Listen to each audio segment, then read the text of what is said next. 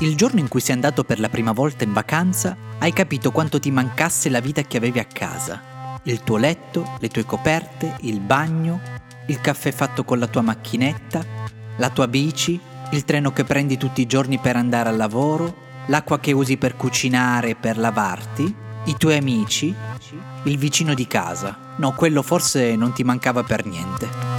Cambiare è di certo qualcosa di complicato, ma quanto conta quello che possiedi? Ma quanto conta quello che possiedi?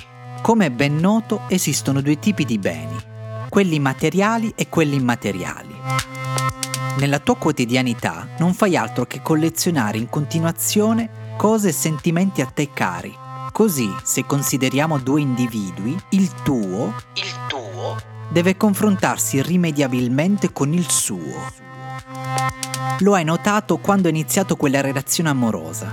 Eri così abituata al tuo cuscino che la persona che dicevi di amare la facevi dormire a terra come se fosse un cagnolino. O ancora, eri così gelosa dei tuoi amici che non hai mai voluto presentarglieli e lo incontravi sempre a casa, facendolo sentire come se fosse un fantasma.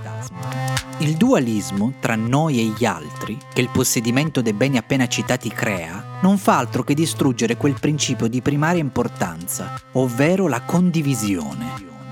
Se non sai condividere, non sai cambiare. Se non sei aperto al cambiamento, non potrai mai capire l'essenza della vita. Capisci bene le mie parole. Ciò che possiedi ha un grande valore. Ciò che possiedi ha un grande valore. Ma se non sei disposto a perderlo, metterai in pericolo non solo te stesso, ma anche le persone che ami. Il cambiamento aiuta a sentirsi vivi.